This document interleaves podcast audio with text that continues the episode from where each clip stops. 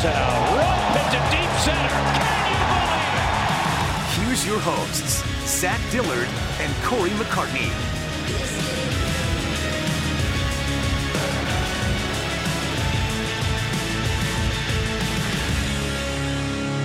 The Atlanta Braves took yet another series from the Washington Nationals to extend their NL East lead over the weekend, but it did come at a price as both Johan Camargo and Charlie Culberson suffered both what could be season ending injuries. Johan Camargo has a fractured right shin. He is expected to be out two and a half to three weeks, but could very well miss the NLDS. And Charlie Culberson, of course, a very scary moment against the Nationals on Saturday, takes a fastball right off the face, and he will be out for the season as well. Sitting here in studios, as always, is Cory McCartney. I am Zach Dillard. Welcome back into another edition of the Chopcast. And Cory, certainly we, you know, hope the best for both of those players, but it does, with 11 games left and the postseason right around the corner, it does call into question this team's depth and what seemed like it could have been a much more of a strength for them this year now it's really being called into question and what this postseason roster is going to look like. Yeah, I mean we've we've seen this depth kind of whittle itself down, right? I mean, think about Inciarte going down, and then obviously that you know Rafael Ortega has come up, and then you have a Denny Hechavarria have to step in when Dansby Swanson. Uh, you know, went down, and now here you are, you know, with your most versatile infield option is Austin Riley and you, have got Hechavarria for those middle spots. You've got Riley who can play the outfield. I mean, you went from having two super utility guys in Johan Camargo and Charlie Culberson to potentially having neither of them if Camargo isn't able to make it back. They said a what two and a half to three week timetable on him for that fractured shin that they're treating like a bruise. It's it's. I'm not saying it's a death knell. I mean, certainly this team's regulars can can win a postseason series, but depth was an issue last year in the postseason, and you know, without things really breaking this team's way uh, over the next week and a half, it, it, feels as though depth is going to be an issue going into this postseason as yeah, well. Absolutely, and it, you know, we don't want to rule Camargo out because we don't know. Um, but it does seem like a very aggressive timeline to say that he will be ready for the NLDS. Not to say that it won't happen. Uh, Culberson is certainly out, and he has been uh, really a, a, glue for that bench over the last few years. Of course, he was pushed into starting duties last year when they did not have Dansby Swanson in the NLDS against the Dodgers. Now they will not have him around. So when you look at this bench, we're trying to just kind of piece together where they stand right now. Um, it, it certainly seems like a, a real plausibility, even bef- real possibility, even before uh, all these injuries that they were going to carry two catchers with Francisco Cervelli and Tyler Flowers, along with Brian McCann, uh, assuming he's the starter. Now you have what would appear to be a Danny Hechavarria may be an, a lock for this postseason roster now because they don't have any other middle infielders. Uh, Camargo and Culberson were their backup middle infielders. Uh, Hechavarria now seems like a very, very uh, solid candidate to make that make that spot. And then you have two other, assuming a five man bench, you have two other pieces that you need to find out of Austin Riley, Rafael Ortega, Billy Hamilton, Adam Duvall. Any other candidates that you would throw in there, or how how do you think that, will come together among uh, those final two spots? I mean, that's it, right? I mean, those are the only those are the only options. And, and you know, to me, Hechavarria was obviously a guy that that felt like he was going to be in the outside looking in. Um, Riley, I, I, thought was kind of fringe. You know, depending sure. on whether or not you you know you really believed in that 152 weighted run created plus against lefties that he has. If you you know wanted to utilize a platoon situation uh, in the outfield there, obviously Duvall's really good against lefties. 217 weighted run created plus in the season. Um, we know Acuna, Matt Joyce, Nick Markakis. That's your starting outfield you know, I think at this point you have to consider that, that Billy Hamilton is, very much in the mix now too. I think they're going to carry more outfielders than they potentially would have if they had been at full strength. I mean, you obviously you could have used Culberson in the outfield. We've seen that happen many times. You could have used Camargo in the outfield. Um, Riley, to me, is is as good of a lock as anybody now. I think Hechavarria and Riley feel like they're going to be part of this, and it's just how many outfielders around them are you going to carry? Is it going to be Duvall and Hamilton? Does Ortega now have a legit shot? I would believe because of how good they are against lefties, you're probably going to see uh, Duvall, uh, and, and, obviously he's a he's a you know, strong defensive player too. And then Hamilton just brings that factor of, of speed to the equation, and he can be that late game defensive replacement for you too. So to me, that's that. Those are the guys I would probably have Ortega outside of that, and and that's probably the way my bench is looking. Is the one caveat here Ender Inciarte? Yes, I think that's Ender Inciarte pulls Billy, Billy Hamilton out of any I agree. conversation. But you know, does he make it? You don't need Duvall then if you got if you got Inciarte. So that's it's it's interesting that I I I think we're we're talking about a lot of aggressiveness and trying to get Camargo and or Inciarte back before the NLCS. Yeah, you don't want to you don't want to call it wishful thinking, but it certainly is an optimistic well, take how on much the Braves time, roster. You know, we saw Markakis come back from a seven week absence and go seven for twelve over the weekend. I do not anticipate if Ender Inciarte were to come back tomorrow that he's going to go seven for twelve in a series against the Phillies and feel like he never left.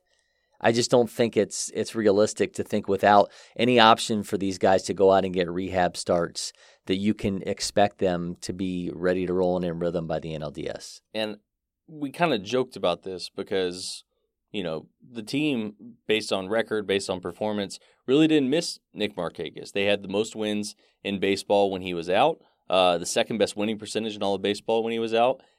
And then clearly this weekend, especially with the injuries now, it really comes into focus how uh, how nice it was just to get another regular back in the mix. And of course, it's Nick Markakis, and you know people have very you know highs and lows, the highs and lows, but people have very uh, different perspectives of him. But I think just like the clear the the clear eyed view of Nick Markakis is that if there's a right hander on the mound, he clearly helps this team, and I think we saw that again this weekend. I think he faced all righties. I don't think he faced a single lefty.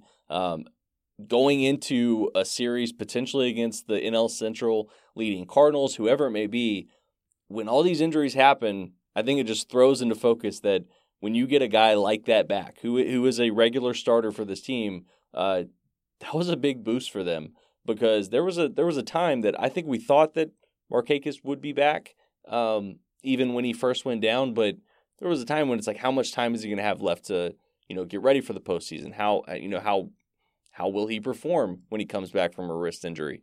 Uh, does that really kind of shine a spotlight on um, him getting healthy and how much they needed that? Well, think of so so getting him back obviously did not force Ender Inciarte to a position where he had to get back sooner than he wanted to. And you think about who they lost, uh, you know, in the last week. If Markakis wasn't back, what would that outfield look like right now? I mean, you're probably looking at Duvall or Riley going back back out there with Joyce and Acuna. Sure, and that's you know I, I know there's the expectation from Brian Snitker that Nick Markakis is an everyday player, and you know we you know we have our own own views uh, own views on a guy you know who who has very different numbers against uh, righties than he does against lefties, but certainly having a guy you know as you mentioned uh, just an everyday kind of player out there, especially when your depth has taken this much of a hit. I mean, it becomes that that much more of a factor now, and you know it's it's Eh, we just don't know what's going to happen with Inciarte before this year's up. We don't know whether or not Camargo is going to get back. But again, I, I just it's it, it's it's rosy outlook to think that you're going to have either one, if not both of them, back in time for the division series. Every episode of Chopcast and Chopcast Live is exclusively outfitted by Baseballism. Stop by Baseballism Atlanta on Battery Avenue and mention Fox Sports South at any point during the 2019 season to receive a 10% discount. For both Chopcast and Baseballism, it's a baseball thing. And now, back to the show. You just mentioned that you feel like Riley is getting closer to being a lock, especially with his versatility, being able to play first, being able to play third, yep. as well as some corner outfield spots. Uh, looking at, let's just start Riley versus Duvall. Does that feel redundant having two guys that essentially hit lefties really well um, that are most likely going to be your corner outfield spots unless in a pinch, you know, Donaldson or Freeman, you know, gets injured in the NLDS. Um, do they feel redundant to power hitting guys against left-handers? You could make that case, and and Joyce is over twenty percent above league average against lefties too. So it's not as though you have to carry Duvall and you have to carry Riley because there's this version against lefties that's a better a better fit when Joyce is basically hitting He, righties. yeah, he's far outperformed his career. Like, Yeah. he's in there to hit righties, but yes, he's actually his splits aren't that bad this year. Yeah. So if if that's what it comes down to, I mean, does that does Hamilton provide something that you don't get with Duvall and you don't get with Riley? That's what I'm getting at. Right. you know, but at the same time, I mean, if you don't have Hamilton and you don't have Inciarte, what other option do you have in center field? That's the situation that we got to with Ortega having to come up because it was a matter of okay, well, if something happens to Acuna, who's going to play center field? That's So. I mean, Hamilton may have to be a little bit more of a factor than what the numbers tell you. And maybe there is redundancy there with, with Riley, Duvall, and having Joyce performing this well against lefties. So maybe you do have to go with Hamilton uh, in that mix and leave Duvall on the outside because you know Riley at this point, as I mentioned from the out from the get the the start here, he has a you had Camargo and Culberson who are your most versatile players. Now Austin Riley's your most versatile piece that you have in this entire lineup Yeah. when you consider the ability to play two corner infield spots and you know a a corner outfield spot as well. So you know maybe Duvall is on the outside looking in, but Hamilton because of the fact that there's just nobody else, i i he may be the guy to- to back up uh, Acuna there in center field. That's a really good point because we are assuming that Hechavarria makes the team because you don't want to be left in a bind without a middle infielder backup. Well, what hap- what happens? I, I mean, I, I I I struggle with this sometimes, especially when you look at like how the how the Dodgers were structured last year in the NLDS. Is that you know how much do you you know try and put your best team out there for all sorts of situations, and how much do you put a team in the NLD, a roster in the NLDS that's just built for emergencies. You know what I mean? well, I mean that's the the, whole catchers. Sure, and, the- and, you know that was that was carrying Rene Rivera last year, and, and that's you know, Culberson was this team's back. It was emer- this team's emergency catcher. If you're in a situation where you're starting Flowers or McCann, and you use the other one as a pinch hitter, what are you going to do? You know, what are you going to do in a late situation if that guy gets hurt? Well, if you don't have Francisco Cervelli there, you had least Culberson before. Who, what, what what's going to get you through? And, and we know that not this is not to, well, to Josh detriment. Donaldson has caught some. As Dallas Keuchel Well, was joking true. with him the other Yeah. day, And- Josh Donaldson did come up as a catcher. And this is not to his detriment at all, but that that's the way that Brian Snitker puts his roster together. Right, and He and has I'm- that break of that in case of emergency break glass. right, and and I'm Frito. I, I think it's certain. There's certainly some value to that. I mean, there's certainly value from the sense of you know, it, you kind of need another middle infielder. Like you, you just, in my opinion, like that's the way we think. And you kind of need a backup catcher. Do you need two? I don't know if you need them, but at the same time, unlike Rene Rivera, both Flowers and and Francisco Cervelli provide potential pinch hitting options. Yes. So like like unlike Rene Rivera, who I don't think they had any plans of using at any time whatsoever, uh, unless like two one guy's been pinch hit and another guy gets hurt, which you know what are the likelihood of that happening? Um, but I do think it calls into question even like the outfield situation with Billy Hamilton is, you know, you don't really have anyone else. I mean, maybe if you carry Duvall over Hamilton, you know, Duvall might slot into center field and perform. I mean, he can. The guy can run. I mean, Yeah, I mean, you know, he's a Gold Glove finalist. Like he's Sure. put up defensive runs saved, but um, I think it's at least interesting to think about. Like, how do you, how does this front office approach constructing this roster in terms of like, all right, are are you just planning for if injuries happen, or are you situationally, you know, getting ready for pinch hitting options, for pinch running options, for defensive replacements? That's another thing I would throw out there for Billy Hamilton. If you have a one run lead late in the game, you know he's he's the guy that you could have potentially put out there for a guy like Matt Joyce or a Nick Markakis.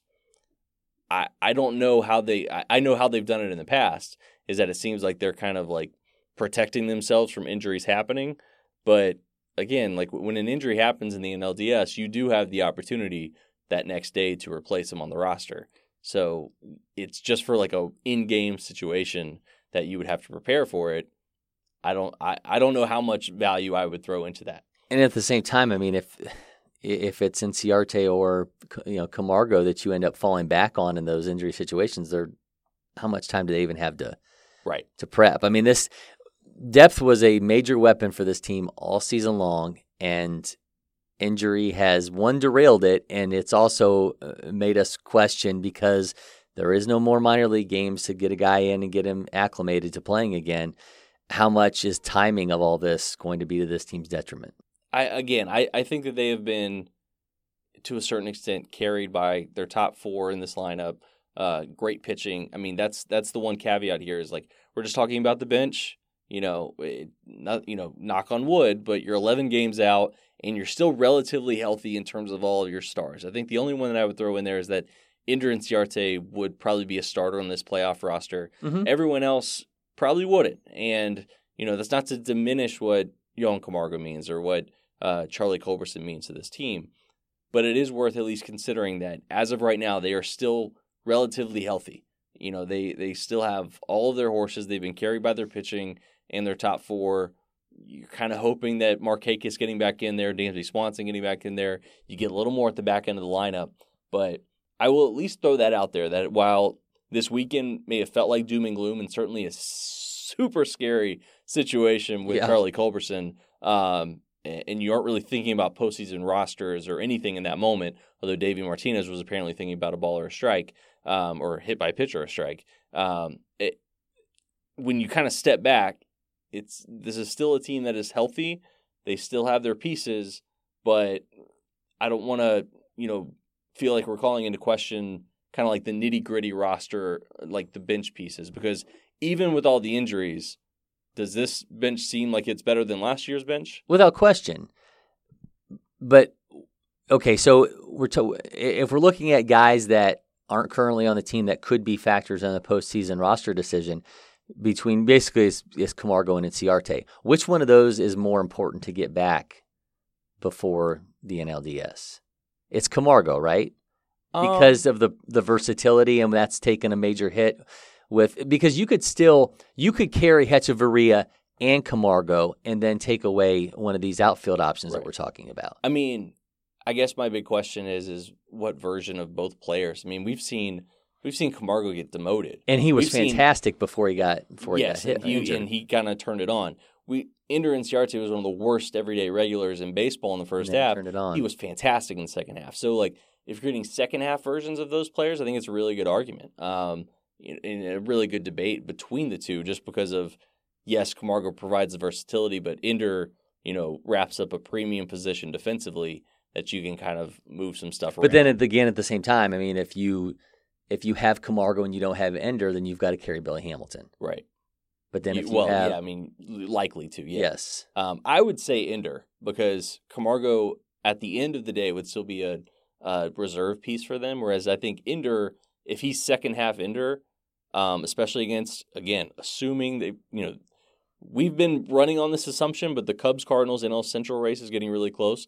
But just to just to say for now, the NL Central leading Cardinals, if that's the matchup, um, all righty rotation, uh, having Ender Inciarte against that and starting in center field for you, I would probably lean Ender because he's a starter. Yeah, but I guess I wonder if we're talking about the same situation with the catchers. If you roll Hechavarria out as a pinch hitter, and then Swanson or Albies gets something happens late in the game, Yeah. what do you do? You know, I mean, they're just going to be in a bad way. And I, and again, I hate to to paint this everything from being like roster decisions made uh, with the potential of what could happen late in the game, but you have to construct a postseason roster in that way, in that moment, uh, making sure that you have Right. depth and that you have options. No, I, and I I definitely get that. That's just where I would lean, but I definitely uh, understand the you know the versatility that Camargo provides. I think I think one thing that I would say, and I kind of you know we just kind of talked about this a little bit, I guess in my uh, earlier spiel is that at the end of the day they need their stars to perform in the postseason. Yes. Like you need, and they didn't really get that last year, aside from like Ronald's grand slam. Uh, a couple guys out of the bullpen performed really well. Some of the young arms. Um, I thought they got some, uh, you know, a decent outing from Folty in Game Four, but like their stars didn't, you know, really show up. You know, Freddie hit the home, you know, go ahead home run off Alex Wood, but like when you look back at that series, the offense went away, and no starter went out there and just dominated for seven, eight innings. They are going to, I think, at any time, at any time, if you really want to beat a good team in the playoffs, it, it doesn't necessarily come down to bench construction. It comes down to like, do you, did your top players come through? Did you have some unsung heroes? But like, how did your best players perform? Because it's Yeah. it's really difficult to win a playoff a playoff series when like you know none of your top four hitters and none of your you know starters you know really show out. That's that to me just it's really tough to win a series. Yeah, I mean, if Ozzy Albies hits 200 with no extra base hits again in a postseason series, but Right. I mean, by the way, we've talked a lot about how many innings he's played this year. Mhm. 26% above league average in the second half of the It's season. been fantastic. I mean, he really has. Um, and you know, I, I again that top four they need them to perform, and I'm not like trying to dismiss Swanson and Markakis, and um, certainly they have some more depth now that they're a little bit healthier, but they are going to need probably two or three really good starts, and they need you know some of those people. Not like the top four doesn't have to go off, but you need your best pieces to perform in the postseason, and that's the one thing I will say with all this injury stuff is that I'm not sure how much it really affects whether they can win a postseason series or not for the first time since what 2001. I agree, and I, I mean, they have enough enough there in those guys to feel like that could carry you through. If if if postseason baseball in 2019 looks like regular season baseball in 2019 and it turns into a slugfest, this team is equipped Yeah. to win in that situation. If it looks like we are norm- normally used to seeing postseason baseball and it becomes all about dominant starting pitching, they have the ability to win those kind of games too from the starts that we've seen from these guys over the last month. Yeah. When their guys show out. Yes. So I that I'm not trying to downplay Camargo and Culberson, who I think have been incredibly important, but I do feel like winning a division, uh, winning a bunch of games over the course of 162 games, and the postseason, you're talking about two very different, uh, very different animals. And um, I, I feel like as much as you know this bench takes a hit, and it certainly limits the options of Brian Snitker, the the core my at least my foundation for a playoff series win is that your best players show up and they play really well. And if you want to throw Swanson and Markakis and Brian McCann into that mix as well, sure. Um, they need they need their regulars to be healthy. They could certainly use you know one surprise piece coming back, but this bench is better than it was last year. The starting rotation's better than it was last year the you know everyday lineup, the regular lineup that they can throw out there is better than it was last year. They just have to get to the postseason and perform. But I will say, I don't know how many more late season injuries they can afford.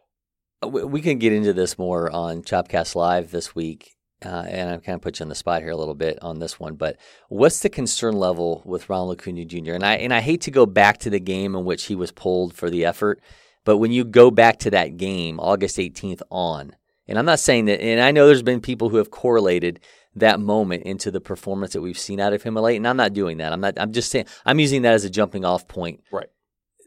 Hitting 188, 291, 366. So that's a 657 OPS since that moment. Four home runs. What's the concern level there? I mean, in the the the strikeouts have ratcheted up. He has almost 40 strikeouts Yeah. in that span. Where, where are you at concern wise? They need him to be better. And Do you think he's? I, I don't think I. I will say, I've obviously not had this conversation with him. I've not grabbed Franco and tried to have this conversation with him. I don't believe. I don't. I do not believe that that moment altered him in the course of the season at all. But with 40-40 looming, I do wonder a little bit: Are you pressing? There is there is You know? that. I mean, there's certainly the aggressiveness on the base paths. Um, I think certainly comes into play. Um, you know, trying to be a little too home run happy. I think we've seen that at times uh, from him. Uh, the strikeouts to me, and I, I, we talk about this on the broadcast a good bit. He misses on fastballs like 92, 93 mile per hour fastballs in the zone that like he just typically doesn't miss on. And we've seen that in pockets and spurts this season, just like late on fastballs. And I don't know why that is. Um, I feel like his plate discipline. I know people are gonna you know freak out because he's gonna have the franchise record for strikeouts, but he spits on a lot of pitches and you know runs counts. I think a lot better than he did last year. Um, but to like, he doesn't seem to punish fastballs quite as much in the zone this season, um, or at least when he's off. And I'm not saying. I mean, clearly he's to have uh, 40 home runs at some point this season. I think. Um, but they need him to be better. I mean, you can't. This is what I'm getting at for postseason is that you know you can have, you know, extended, you know, slow stretches, and I think almost everybody on this team has had one at some point, except for maybe maybe Freddie Freeman, and uh, I think Josh Donaldson's been about as consistent as you could ask for. But um, no, they need him to be better come postseason. I mean, he's still no he's still top eight in pitches per plate appearance. yeah. So it's that- not as though he's not hacking. No, no, no, and that's what I'm getting Yeah. at is like, uh, like people when they see the franchise record strikeout leader, this is not him looking lost at the plate. I, I genuinely do not think that he's up there, you know, hacking. That he's up there with a bad approach. I just think he's missing on a couple pitches that traditionally he punishes. And if that were the case, we're talking about an 800 OPS, and it's going to look a lot different. But you know, 11 games to play hasn't been as good. I'm not going to try and make a correlation with that moment. No, I'm not Um, either. I disagreed with that moment in- Sure. in, certain ways, um, but I don't know. It's but just- he certainly has been cold. I think it's just it's been a jumping off point for a lot of a lot of conversations around him, and I and I do wonder It's the- though. it's the, it's the inverse of Josh Donaldson getting in. Oh, sure, the Musgrove. Joe Musgrove. But has the last month cost him the MVP? Oh yes, that they're that's over. I mean, him. But he's but 40-40 still gets him top three, right? I, I think 40-40 gets him three or four, depending on how people judge Yelich um, in, in terms of after his injury. Yeah. Um, I think he's going to. I think he's going to be top five uh, for sure. Uh, 40-40, I think, does get him in that top three mix. yeah, Um, but I, I, I think very clearly Bellinger, Yelich, and Rendon didn't let off the gas yep. and him and Freeman and Donaldson, as good as they've been throughout the year. I mean, uh, that could be four, five, six, and it could like, be okay. It, it could be. Know, I mean, yeah. I'd throw uh, Ketel Marte into Yeah, that yeah. Marte's well, been been um, unbelievable, but very under the radar for Yeah. him. Um, but yeah, I, I don't think they have a, a shot at the MVP. I'd agree with that. My thing was when he got hot, it was like okay, like if he could do this for the final two months, we'll see. But they also he also needed a slump, or unfortunately in Yelich's case, an injury. And Bellinger never really let off the gas, and Rendon has been better than all three of them too. Yeah, and I, the thing that I, I guess I the I don't say alarming, but the thing that I've has been frustrating with Acuna during this stretch is like there's not one aspect of the game that's still going well. Right. It's not like okay, well, you know what, the guy's got a, he's hitting 188, but he's stolen 12 bags in the last 25 games. He's gotten caught three out of the 10 times that he's tried to steal. You know, the powers I think I think defensively he's playing a lot better uh, than he was at the first part of the Yeah, I mean, but at the same time, he's been better defensively, but he's also been more aggressive defensively. And I think you've seen, you know, like the uh, when the Dodgers were here and he almost robbed Bellinger, Bellinger. and you know, then the drop against the Phillies that ends up, uh, you know, with the there's See, just li- there's just we- little moments. But you you But at the same time, like he, o- we only punish the Yes. absolute athletic Yes. phenomenons for And that there- because no other player No. would make those plays. and you wouldn't be able to perform the spectacular right without being put in those situations where sometimes it backfires. that, and I, I think that we unfairly, like we unfairly punish him for just missing. I think he's just missed on like So f- six home run robberies. So this year. Friday night, when Markakis is back and he makes the sliding catch, if Acuna makes that catch, it's just it's a ho hum. it's just a catch. You know, but you know what I'm saying? Allow a ball to skirt by him later on in that game. Yes. Well, he tried to make the same uh, similar play, The and the ball got got past him. him. What would we have highlighted more for Acuna? The we miss. talked about the catch, which we expect of him, or Yeah. the miss. Well, is, so think about earlier in the season where he had a play where he kind of dove, and then he got talked to after that inning by Eric Young Sr. And the message was, you run through that ball, Right. you don't let off and dive for that ball. But Markakis is on a different end because he's an older guy and doesn't have the same closing speed right. that Acuna. We just he's so gifted. We just Yes. expect the the It's a- fantastic every we- time. It is a different level of expectations. Yes. And we are not as impressed by what he makes look normal. We are disappointed when he can't, you know, finish up the spectacular. That is just like the nature of being a 21 year old phenomenon that's one of the most gifted players in the game. Well, I mean, the same conversation. unfair. The Like, same conversations happened in the last 24 hours, wondering if Mike Trout's going to lose the AL MVP because he's missing a week and a half because he can't get to 47 home runs to beat Troy Glaus's Angels record. Oh because he- yeah. you know because yeah, it's I don't know. we just have we just have these very weird conversations where we knock guys because of their of how special they are. Yeah. No, I, I actually, I absolutely uh, buy into that, and it's frustrating at times, especially for us. I mean, we're cutting the highlights. We want him to pull off those plays, and it's frustrating when he drops it, and then Scott Kingery goes all the way around the base pass. That was a that was a just a really interesting, uh, weird highlight. But um, I do feel like he's been better defensively on the whole when than when he first got out to center field this year. Yeah. Um, even like the Statcast numbers would back that up. I think he was like negative three, outs above average for a while. Like he was pretty, uh, he was pretty far down there. So I- the I- defense is there. I even getting caught three times, like he's a he's a menace on the base paths. But the bat needs to be better in the postseason. Actually, I absolutely agree with you. Yeah, and I and I'm just gonna throw this out there. I, I do wonder had Ender not gotten hurt, if we would have seen this growth from a def- defensive standpoint from him, or if he was thrust into a position where he had to get better defensively. That that is one hundred percent fair to assume that you know when you're in left field, it's a little bit different. Um, and even when he was out in right field, you know, gunning down two uh, Toronto Blue Jays players in Yeah. the same game. I mean, he's he's been able to move everywhere, and I think that really ups his versatility moving Yep. forward in his career. Um, the one thing I would throw out there is if Ender doesn't get hurt, what do Ronald Acuna Jr.'s offensive numbers look like? In terms of like when he doesn't have that center field responsibility, That's true. um, you know, what does that does it take it out of him? I don't think so. I mean, clearly he's on a 40 Yeah, 40 yeah, pace. yeah. But um it, it it it's been frustrating though, I think, for for Atlanta because like um they've gotten great pitching. It seems like a lot of things have fallen into place. He's got eleven games that jump out of a slump before he needs to do it in the postseason. Yep, and yeah, and when you look at that top end of that lineup, then that's the one guy. Yeah. But it's funny. I mean, we. I think if you would have had this conversation in April and you would have said who are who is going to need to pick it up in the second half, and you looked at last year, you would have thought it would have been Ozzy Albies, the guy who's hitting twenty six percent above the average in the second half. Yeah, they they would absolutely take that. And again, I'm usually the I'm usually the person that gets very frustrated when people are like, "Oh man, Acuna's last 10 games, he's been bad." I'm like, "We don't do that with any other player like looking at small sample sizes." But it has been about a month Mhm. now of him not being quite right. I think you mentioned what, four home runs in the last month. Yeah, I mean, he's only got he's got nine extra base hits in that span, four doubles and a triple to go with the four homers. Right. So I think there's a lot there at the plate. Uh, we just haven't seen the damage quite as much.